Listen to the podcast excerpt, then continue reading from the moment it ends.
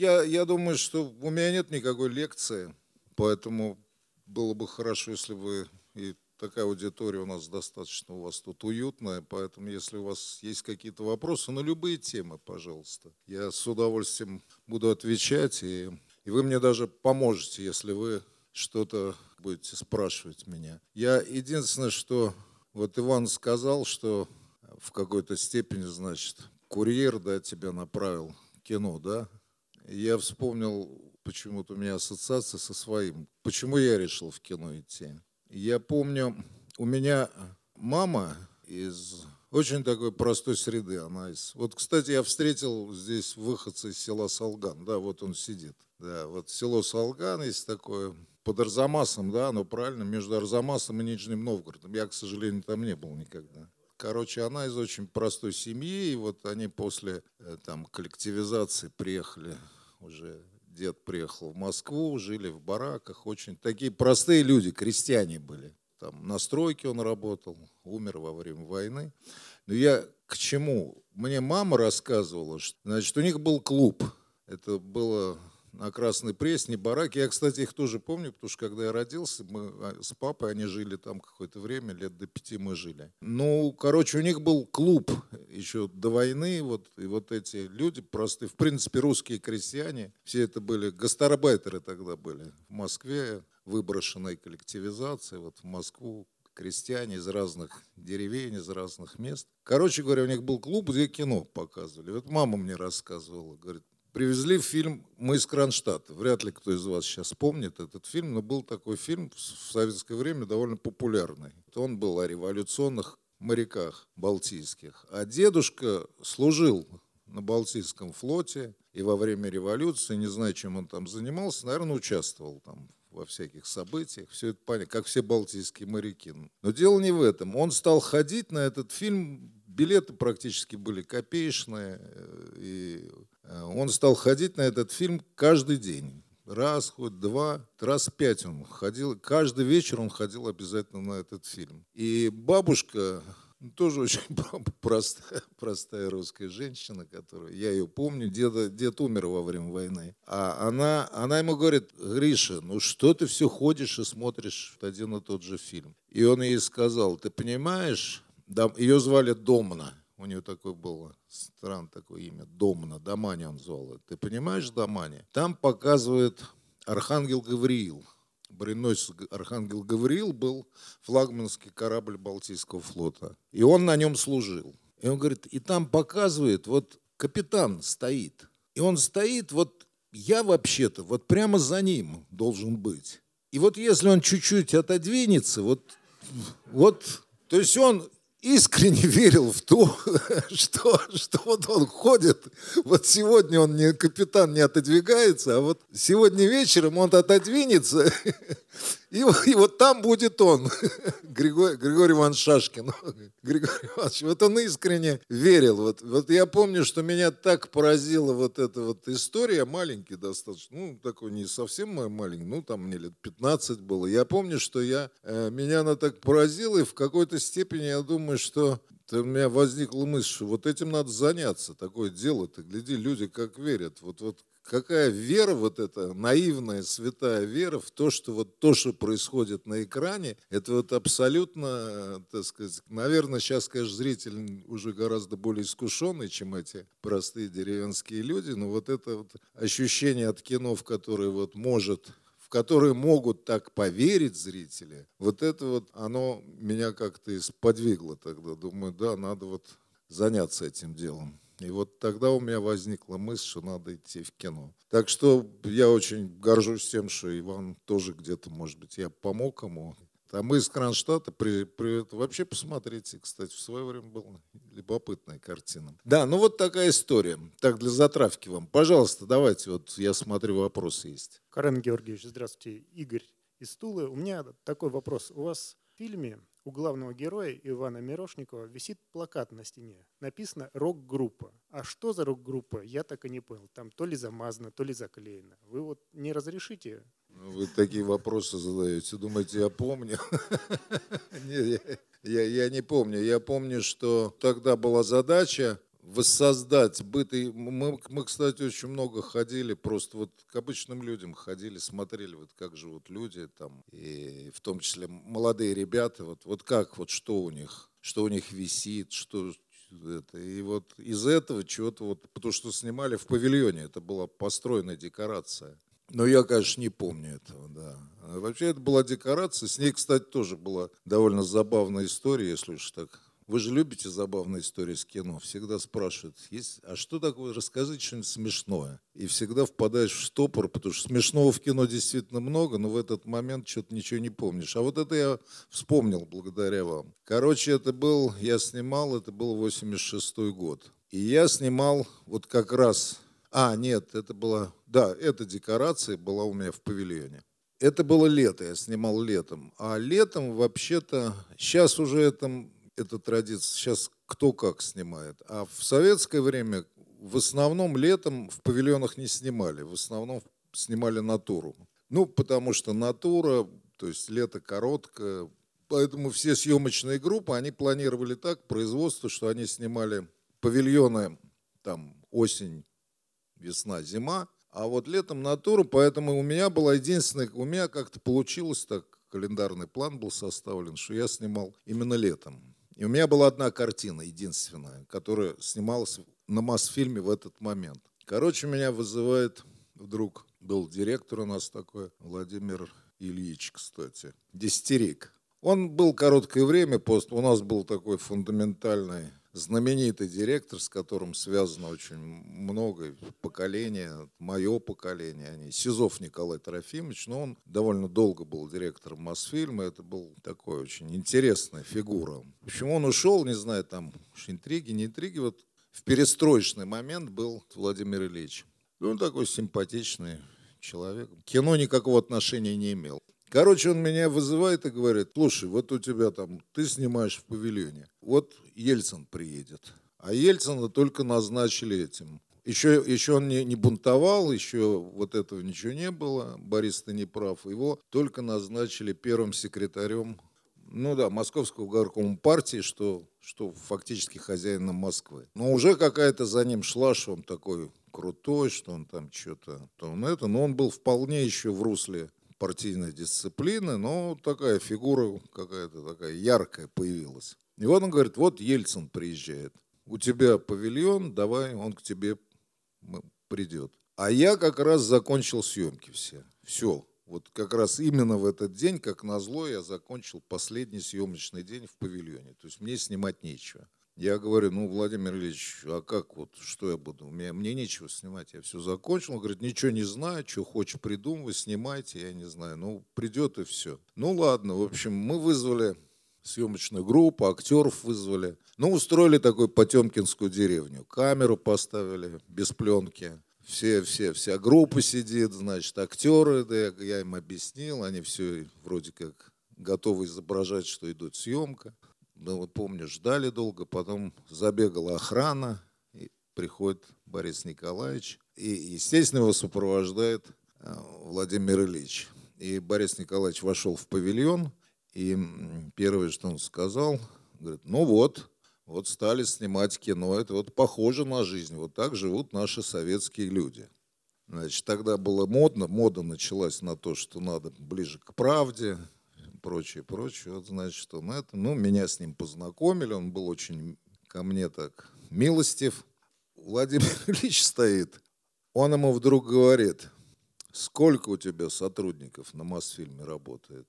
Тот говорит, ну, где-то, где-то, говорит, больше пяти тысяч. Он говорит, больше пяти тысяч, а пять тысяч сто восемьдесят четыре человека. Но, видимо, он заранее это все узнал. И, значит, это, и вот он его начал так гонять.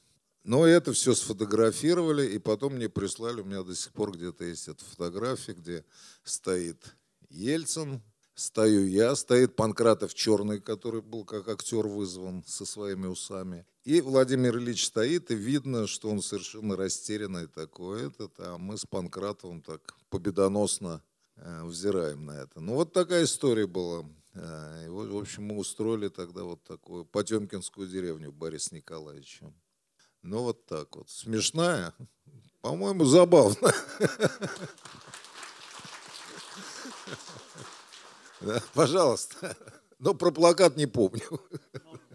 Уважаемый Карен Георгиевич, ну я, так сказать, полуночник и практически воскресный вечер с Соловьевым смотрю постоянно. И вас там, так сказать, вижу. И хочу к вам обратиться как политику и публицисту вообще-то, да? Вот у меня первый вопрос. Как вы относитесь к демографическому русскому кресту? То есть в этом году, прошедшем, русских не стало еще на 500 тысяч меньше. Это первое. Второе, ну это как производный от крест русский, от российской коррупции. Я знаю, о чем говорю. Ну и чтобы вызвать свою позицию, считаю, я не ярый сталинист, мне 72 года, прошел, вырос в глухой Белевской деревне, но по времени и стратегическому мышлению считаю, что Сталин, да, с большими жертвами, но он был прав. Кстати, при вас это сказал Яков Кедми, который в свое время притащил эскадрон Бейтар летучих, когда была заварушка 93 -го года. Это подтверждает один полковник КГБ там же в интернете. И еще один вопрос. Как вы относитесь к празднованию, вот сейчас будет 12 июня, Дня России? В принципе, я к празднику Дня России отношусь как бы положительно. Я, конечно, понимаю, и в моем, в моем мировоззрении он, конечно, не занимает сегодня такого места, как занимал, занимает там 9 мая, да. Понятно, что для меня это первый праздник. Ну, кстати, я и к 7 ноября отношусь хорошо. Я считаю, что, в общем-то, может быть, и напрасно мы выбросили этот праздник. Потому что, так сказать, все равно русская революция – это величайшее событие в мировой истории – и оно сыграло колоссальную роль в нашей жизни. И, и так сказать, мы видеть в ней только, э, только дурное, это, мне кажется, неправильно. И во всяком случае надо ценить свою историю. Но так же, как я много раз говорил, мне непонятно, почему во время парада 9 мая закрывают мавзолей. Мне это непонятно. Это, мне кажется, это неверно. Можно говорить и разные отношения у людей там, к фигуре Ленина, но однозначно это э, один из величайших вообще политических деятелей в истории. В принципе, мне кажется, надо с уважением относиться, а тем более, что понятно, что все-таки знаменитые парады 45 года и ноября 41 года, они приходили при мавзолее, люди шли, для людей это было важно. Поэтому, мне кажется, это такие перегибы, которые как бы мне непонятны. Но я в этом смысле, конечно, праздник дня вот в России он он не является в моей жизни каким-то. Но с другой стороны, я не вижу в этом ничего плохого. С другой стороны, во-первых, кто знает, может быть, вырастет поколение. Это же связано? Знаете, новое поколение растет, приходит. Для них это будет более важно. Может быть, он насытится каким-то новым содержанием. Это станет частью, частью тоже мировоззрения целых поколений. И плюс к этому вообще лишний раз, мне кажется, праздник, посвященный э, нашей стране, да я не вижу в этом никакого, ничего плохого. В общем, я бы так сказал, что я его встречаю без фанатизма, но с пониманием. Я думаю, что вполне возможно, что он займет свое место, так сказать, вряд ли он когда-то вытеснит 9 мая, но кто знает, может быть, и займет свое очень достойное место. Что касается вашего вопроса по поводу демографии, ну да, это я не очень понимаю, чем я тут могу помочь. Я все, что было в моих силах, я сделал. У меня все-таки два сына и дочь. Поэтому я пытался каким-то образом участвовать в этом. Да, это серьезная проблема для России. Это серьезная проблема. И, так сказать, те меры, которые принимаются, видимо, не, недостаточно для этого. Но мне кажется, здесь, конечно, еще должен быть какой-то внутренний, помимо материальных поощрений. Хотя сегодня я, я думаю, что еще сегодня, знаете, поскольку мы живем в такой мир потребления, это стало как бы идеологией общества, все труднее воспитывать детей, потому что я вспоминаю свое детство, у меня вообще не было игрушек. Ну, просто их не было, практически не было в то время. Какие игрушки? Сейчас, сейчас мобильные телефоны, вроде дети требуют, дети требуют больших материальных затрат, если подходить к этому с потребительской точки зрения. И эти затраты, они как бы беспредельны. Понимаете? То есть на, на, на, надо мобильный телефон, надо новый мобильный. А если их двое, а если трое детей, а надо компьютер, а надо то, а надо пятое, а надо десятое, а надо... Как бы все начинает выливаться вот в эту подсчет той материальной составляющей, которая как бы сопутствует воспитанию детей. Вот мне кажется, мне кажется, именно это в большой степени, э, но, но это идеология. Вот это и есть идеология. Вот она такая и, соответственно, влияет, на, на, мне кажется, на рождаемость. Поэтому мне кажется, что надо все-таки какой-то очень важный нравственный, духовный момент привносить вот вообще в это в решение этой проблемы. Не только, то есть я не отрицаю, что это нужно. Хотя я должен сказать, я вот наблюдаю, ведь во многих странах эта проблема есть. А, во Франции, Германии, в Европе практически во всех странах есть проблемы. И там материально это поощряют в разы больше, чем в России. И все равно это не помогает. И это не помогает. Все равно там идет все так же, как у нас. Потому что мне кажется, что вот в обществе потребления это и где это декларировано, это, это происходит. Не случайно в более архаических обществах, то, что мы называем архаических, там рождаемость растет. Там люди не задумываются, будет у его ребенка телефон или не будет. Он да ладно, дети становятся смыслом жизни. Поэтому, мне кажется, без этого мы этот вопрос не решим. Но, с другой стороны, я придерживаюсь мнения, что я думаю, что Бог управляет Россией.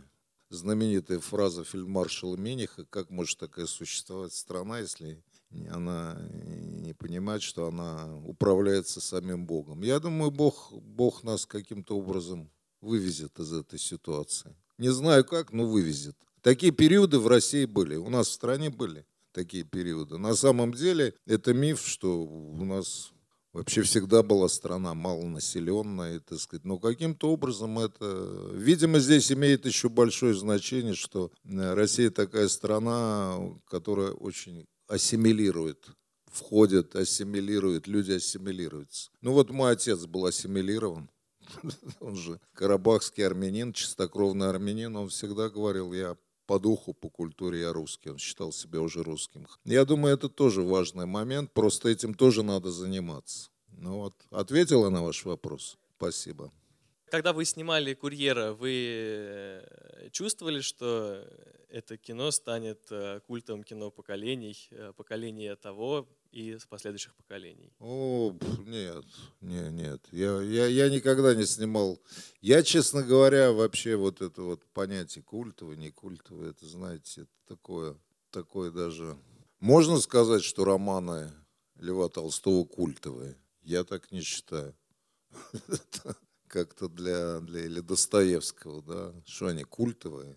Но поэтому я как-то нет. Плюс к этому в то время, кстати, это так и не, этого не было. Вообще в, со, в нашем сознании советских режиссеров этого не было. Как, как не было, кстати, многого другого. В нашем сознании, в общем, не имело значения, кстати, все, что для современной режиссуры российской стало там Оскар, там фестивали. Мы, мы этого не... То есть мы это знали, но это было очень далеко. Я это, для нас было важно там всесоюзный фестиваль, да, вот какие-то премии национальные были важны. Но, конечно, еще в чем разница в том, что мы знали, что если я делаю картину, то она вообще-то выходила не только в СССР, она выходила в половине Европы. Причем выходила не так, как там это, где-то там на фестивале, где она в прокате шли картины, ну как Варшава, Берлин, Будапешт, Бухарест. Это же все были наши, на наш мир,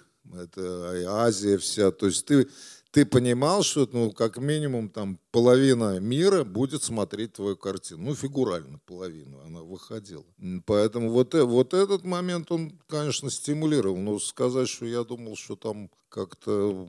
Я, я никогда... Я, я думаю, что не надо таких задач себе ставить вообще. Не надо об этом думать. Надо делать кино. Для меня всегда было важно поймать это чувство, когда ты вот думаешь, вот это очень важно мне сделать этот фильм. И не важно, что будет потом. Иногда я даже думал, вот сейчас я сделаю эту картину и все, могу ничего не делать. Но я сделаю такой, какой я хочу сделать. Мне кажется, вот это более важное ощущение, чем а станет она культовой или там не станет. Она действительно была и популярной, и в смысле очень зрительски. 50 миллионов зрителей, даже по советским меркам это было много. Но я как-то не думал об этом.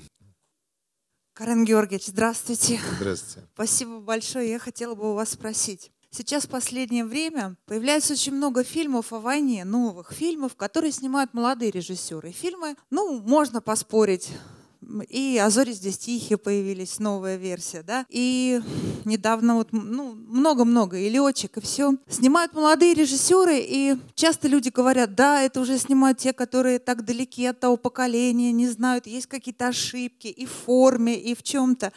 Скажите, пожалуйста, вы, как человек, который вот и сейчас сам сказали, для вас важен праздник 9 мая, вы человек уже в возрасте, извините, хотели бы вы сами или почему не обращаетесь к этой теме? Есть ли у вас в планах снять что-нибудь о войне?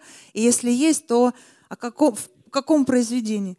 Я три картины сделал о войне. Одну как режиссер «Белый тигр». Ну да, ну и я имею в виду, звезда, они же идут звезд, одна за другой, звезда, одна я за был другой. продюсером и «Дорога на Берлин». Я три картины, так что я свой долг выполнил. Ну все, спасибо. Ну, нет, я Вполне возможно, что еще, я, я не знаю, сам или я спродюсирую. Вполне возможно, что я еще э, буду иметь э, какое-то отношение к картине о войне. Но сейчас просто в настоящий момент нет. Я заканчиваю картину, где я написал сценарий, продюсировал. Ее называется она «Владивосток». И надеюсь, может, тоже мы, когда закончим, покажем здесь. Для вас это, кстати, очень такая она наоборот современная-современная картина вот про наши дни. Действие происходит во Владивостоке, и очень такие молодые герои как раз, поэтому скорее это, можно сказать, молодежная картина. Но, как говорится, мы, я вот заканчиваем, и я думаю, что осенью, наверное, уже выйдет она на экраны, и сюда, может быть, привезем к вам тоже. Ну вот. А про войну еще... Карен Георгиевич, здравствуйте. Сергей Туляк.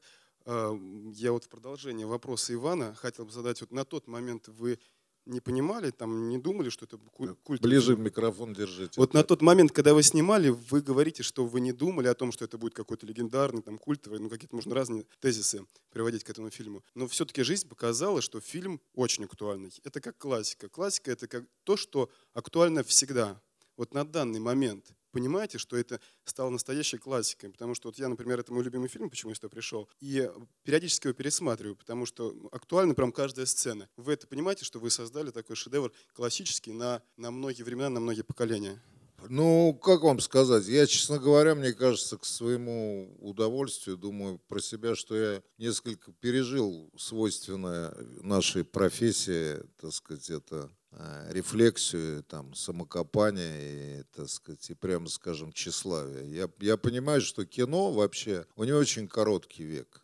И, в принципе, то, что кино живет, вот, допустим, «Курьер» действительно смотрит до сих пор, и как бы и молодежь смотрит, это уже очень хорошо. Но я понимаю, что это не будет вечно. так что, но то, что его, и, так сказать, картина, которую я снимал, посмотрела, ну, я думаю, миллионов четыреста их посмотрела вообще-то, если учитывать прокат советский, телевидение еще советское, потом многие показывают все картины. Ну, там, к сожалению, наверное, многие из этих зрителей уже и умерли. Но, в принципе, это, конечно, важно для тебя, потому что это значит, что так или иначе ты как-то, ну, как-то частичка твоих мыслей, она передается другим людям, и это как-то влияет на жизнь. Поэтому, поэтому это, конечно, это драйв, это адреналин, да. И, но понятно, что это не будет продолжаться вечно, и потом придут новые, новые фильмы будут, новые книги будут.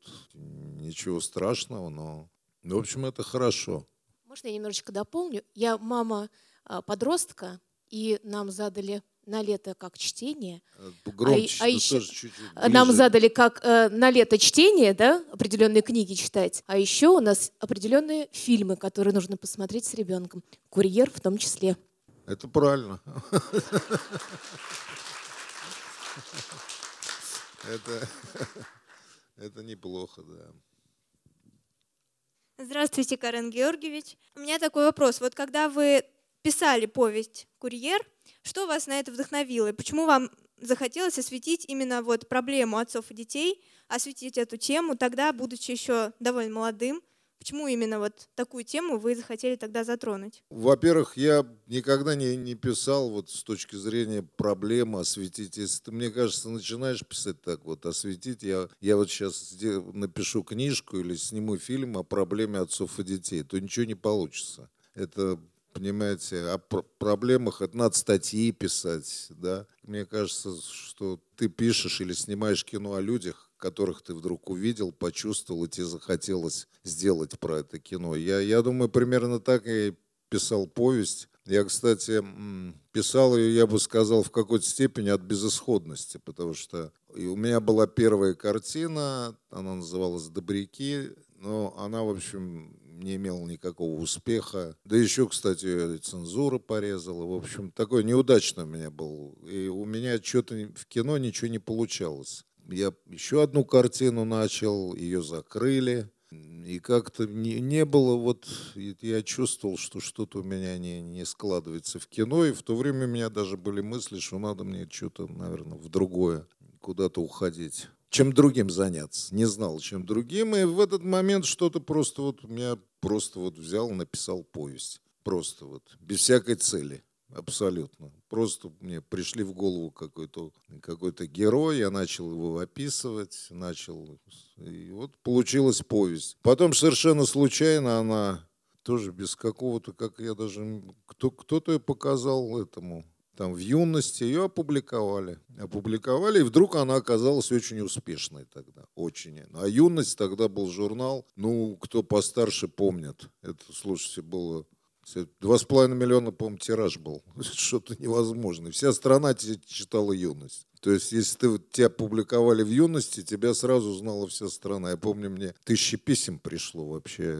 Она очень понравилась людям. Я и не собирался ее снимать. Но это меня поддержало как-то. Морально это меня поддержало. Я как-то поддержал как раз почему-то в том смысле, думаю, дай-ка я все-таки попробую в кино. И я сделал «Мы из джаза». То есть потом «Мы из джаза», и она, она имела успех. Я, можно сказать, вот моя биография началась после «Мы из джаза», а потом и сделал «Зимний вечер в Гаграх». А «Курьера» я, кстати, снимал совершенно случайно, потому что я, я не хотел снимать вообще эту повесть. Ну, просто мне сам написал, как-то как нет, у меня не было это в мыслях. Ко мне обратился мой товарищ, режиссер, он и сейчас, дай бог ему здоровья, жив, работает. Андрей Шпайн тогда был молодой режиссер. Он прочитал повесть и говорит, вот ты вроде не собираешься снимать, можно я? я мне она нравится. Ну, я согласился, говорю, пожалуйста, снимай. Он на студии Горького работал. И я говорю, единственное, я работал все время с Александром Бородянским, мой был постоянно соавтор, сценарист. Я говорю, поскольку мы с ним друзья, вот возьми Сашу, он поскольку я ему доверяю. Я даже не хотел писать сценарий. Вот. И они написали сценарий. И на студии Горького не пропустили ему ее. Там что вроде герой какой-то не советский, то все вроде как-то это, ну, ну вроде, в общем, по идеологическим этим отклонили за... И мне, я закончил снимать фильм «Зимний вечер в Гаграх». У меня был такой фильм с Евгением Стегнеевым. И мне Саша говорит, слушай, ну тебе вроде нечего снимать, сценарий мне написали. Вот сценарий, твоя повесть, может ты попробуешь? Снимешь ее. Э, я еще я сказал, что ну, на студии Горького-то ее зарубили. А почему нам на Мосфильме ты думаешь это? Он говорит, ну попробуем, сунем, вдруг проскочит. Вот мы сунули на, на Мосфильме. И у нас ее пропустили. Причем тот же самый сценарий. Но это был, я думаю, что тут сказалось, знаете что, это был, по-моему, как раз после первого выступления Горбачева. Вот когда он стал главой государства, у него было первый, кто постарше помнит, это было, по-моему, в апреле. Он выступил, еще он не объявил перестройку, но чего-то какие-то мотивы уже такого, что надо что-то тут менять, у него прозвучали. А СССР, как и, впрочем, Россия, наша страна вертикальная, и вся бюрократия, она очень улавливает вот вещи, которые даже не сказаны. Но как бы они флюиды какие-то пошли по воздуху, сказал генсек, и сразу все изменилось. Вот я думаю, что вот мы попали, вот Ишпай был до этой речи. И поэтому мы в Госкино закрыли сценарий. А мы пошли уже после речи. И вроде как они подумали, решили, что нет, ну можно пропустить. И вот так она прошла. И хотя меня потом, кстати, вызывали еще на Мосфильме, на портком вызвали, потому что портком читал сценарий. И очень ругали, я помню, что вот герой не тот, и вот, вот он не советский совсем, и это все искажает наше это, и прочее, прочее. У, ужасно ругали, но все дело в том, что портком ничего не решал. Вот он не имел власти вот закрыть. Я уже был в подготовительном периоде, они поговорили, потом все мы мило разошлись, я их всех знал отлично – членов парткома, они, строго говоря, потом и говорили, ну ты не обиделся? Я говорю, нет, я не обиделся. Вот, и, и ничего, и так я снимал. И это была, кстати, первая картина у меня, которая была вообще без каких-то купюр цензуры, потому что все остальные до этого картины там что-нибудь где-нибудь вырезали. Я не жалуюсь, я не отношусь к режиссерам, которые все время жалуются на советскую власть. Мне советская власть очень много дала. Я ей благодарен за все, что она сделала лично для меня.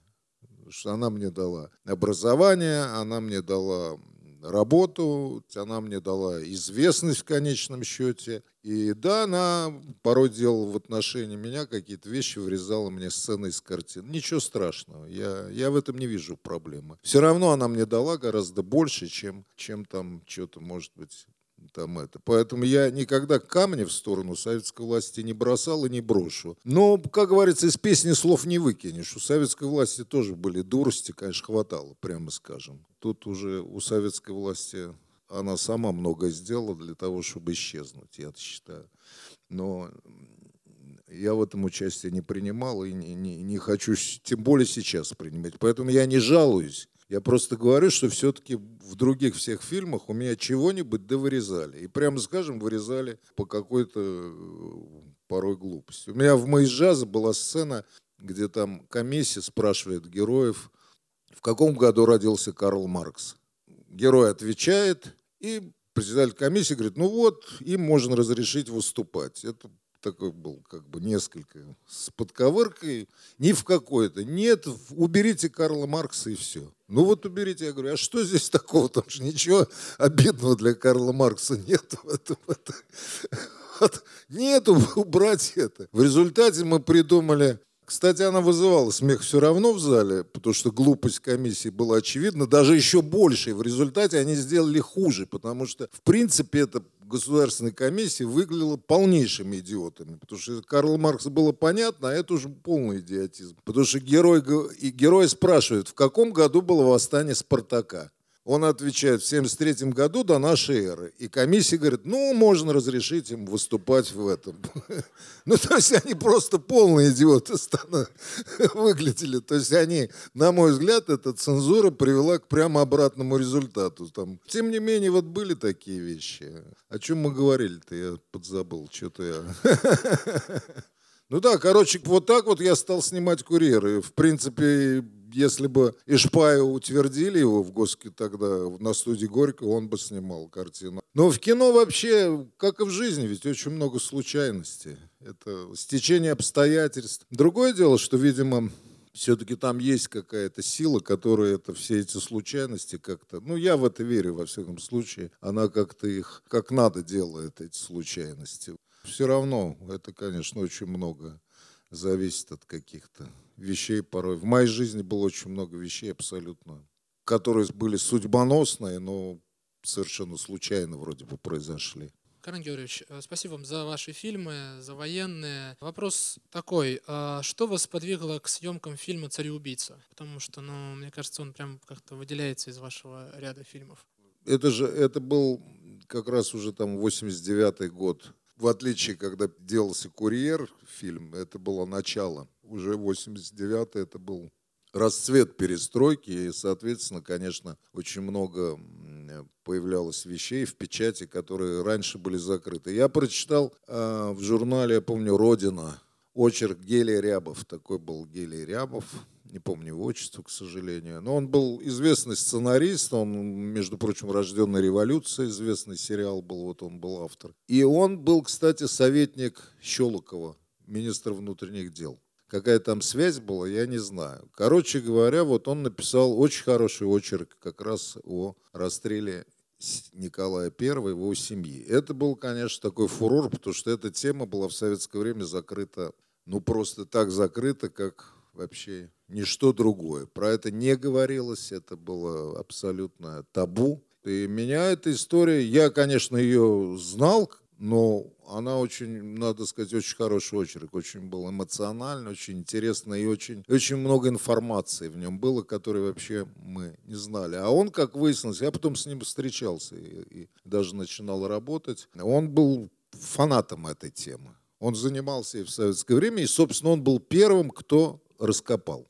Собственно, он был первым. Как это произошло, для меня до сих пор загадка, как это в советское время, потому что это было, по-моему, где-то в 70-е годы. Они, они нашли это место, они раскопали, они нашли останки и закопали. Но я думаю, что учитывая, что он был как-то связан с Щелковым, я, я не верю, что он мог это сделать как любитель. В советское время это, это невозможно. Значит, что там было за этим, почему решили? И кто дал команду? И как это было, не знаю. Но он был очень действительно такой.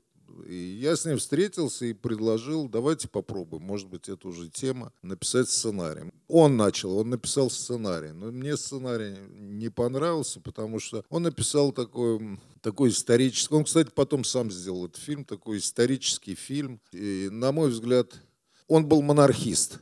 И это тоже как бы окрашивает всю историю. Потому что когда ты слишком идеологически в одну сторону, то это, конечно, придает. Потому что, на мой взгляд, Николай II был, что, как, как принято говорить, очень сложной фигурой. Но э, это не исключает того, что это была одна из величайших драм вообще, его расстрел.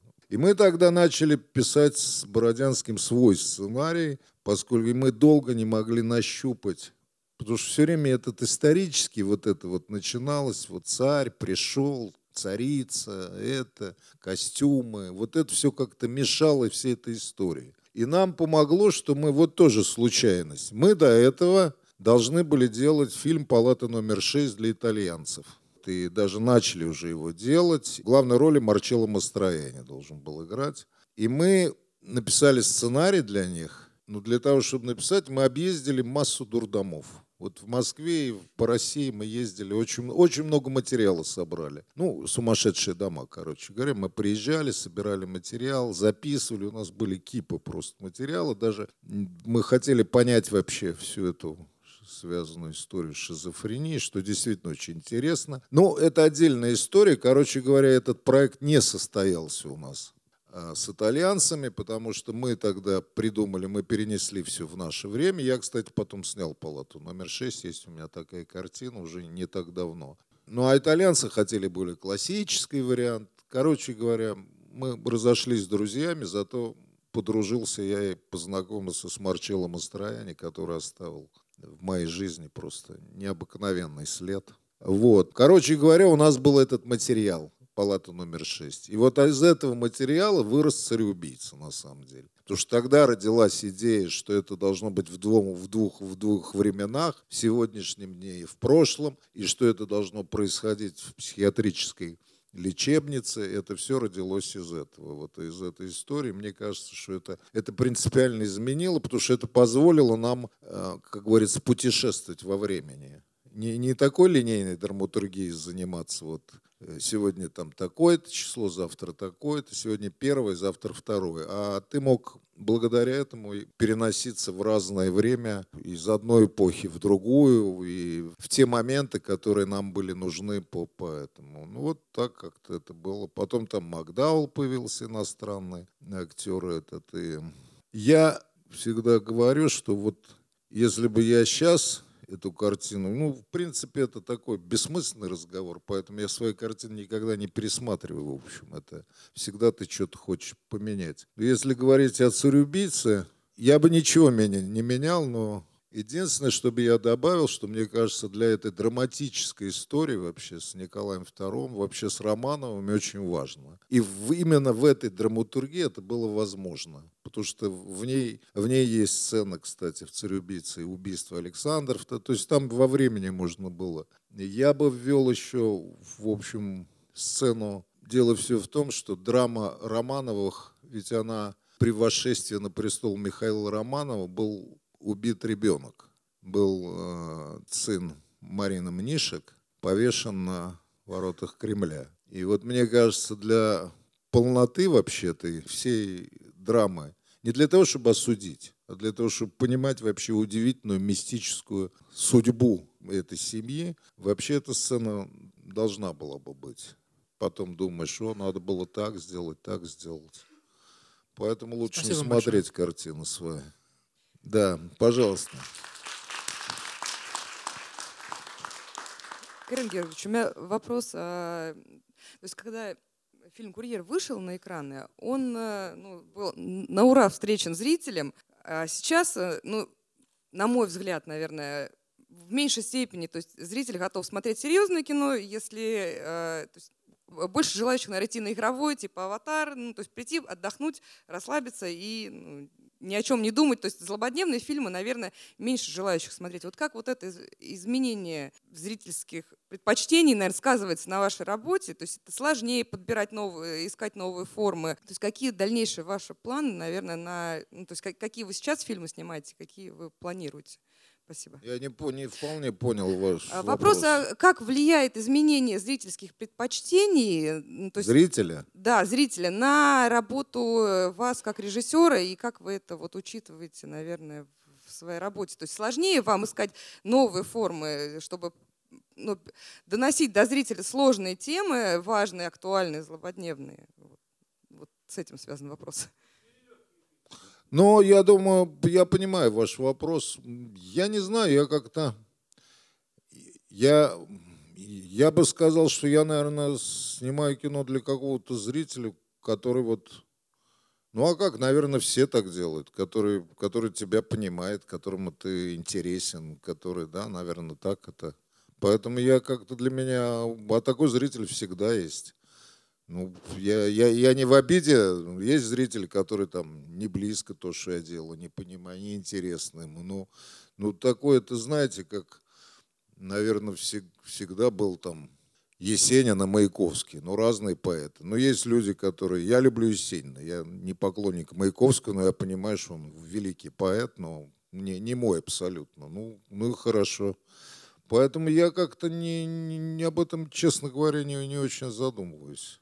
Я как-то, я думаю, что я думаю, что важно, если я снимаю кино, я пытаюсь сделать это искренне. Я думаю, это важно. То есть я пытаюсь сделать это честно.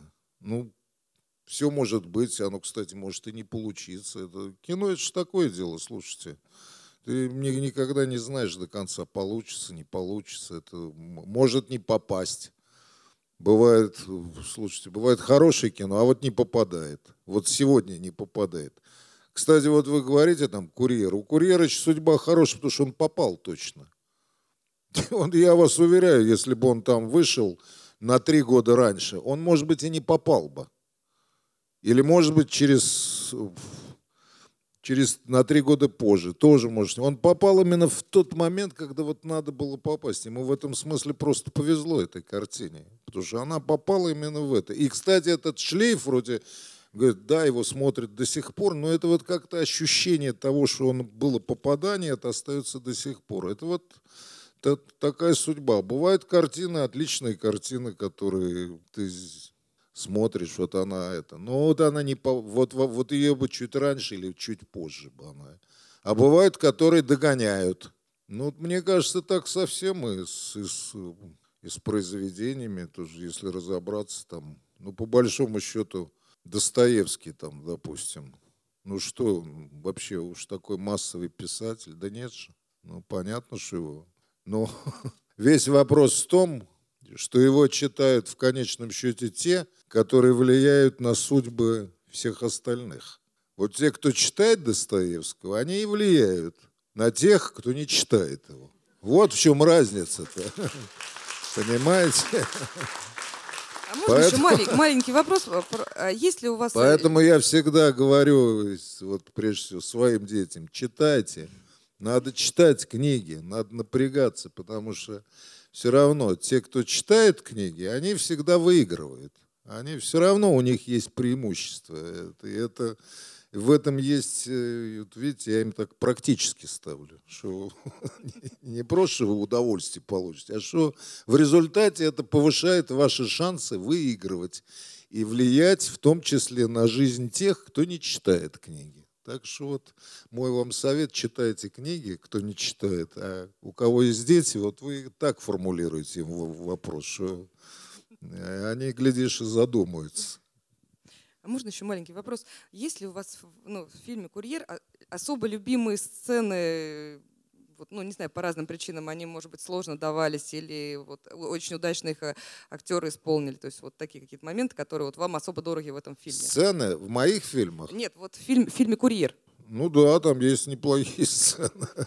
Но не- нет, я, я на такие вопросы, в этом смысле, я, я же опытный, как вот мне девушка сказала, вы же уже пожилой. Так что я уже, знаете, это. Я вот как есть вопрос еще, какие из своих фильмов вам нравятся? Я всегда думаю, зачем же я буду вам говорить это? Значит, вроде все остальные мне не нравятся. Так что нет, вы сами для себя решаете, какие сцены вам нравятся и какие фильмы нравятся. И, так сказать, я думаю, что это лучше самим делать. Я вам подсказывать этого не буду.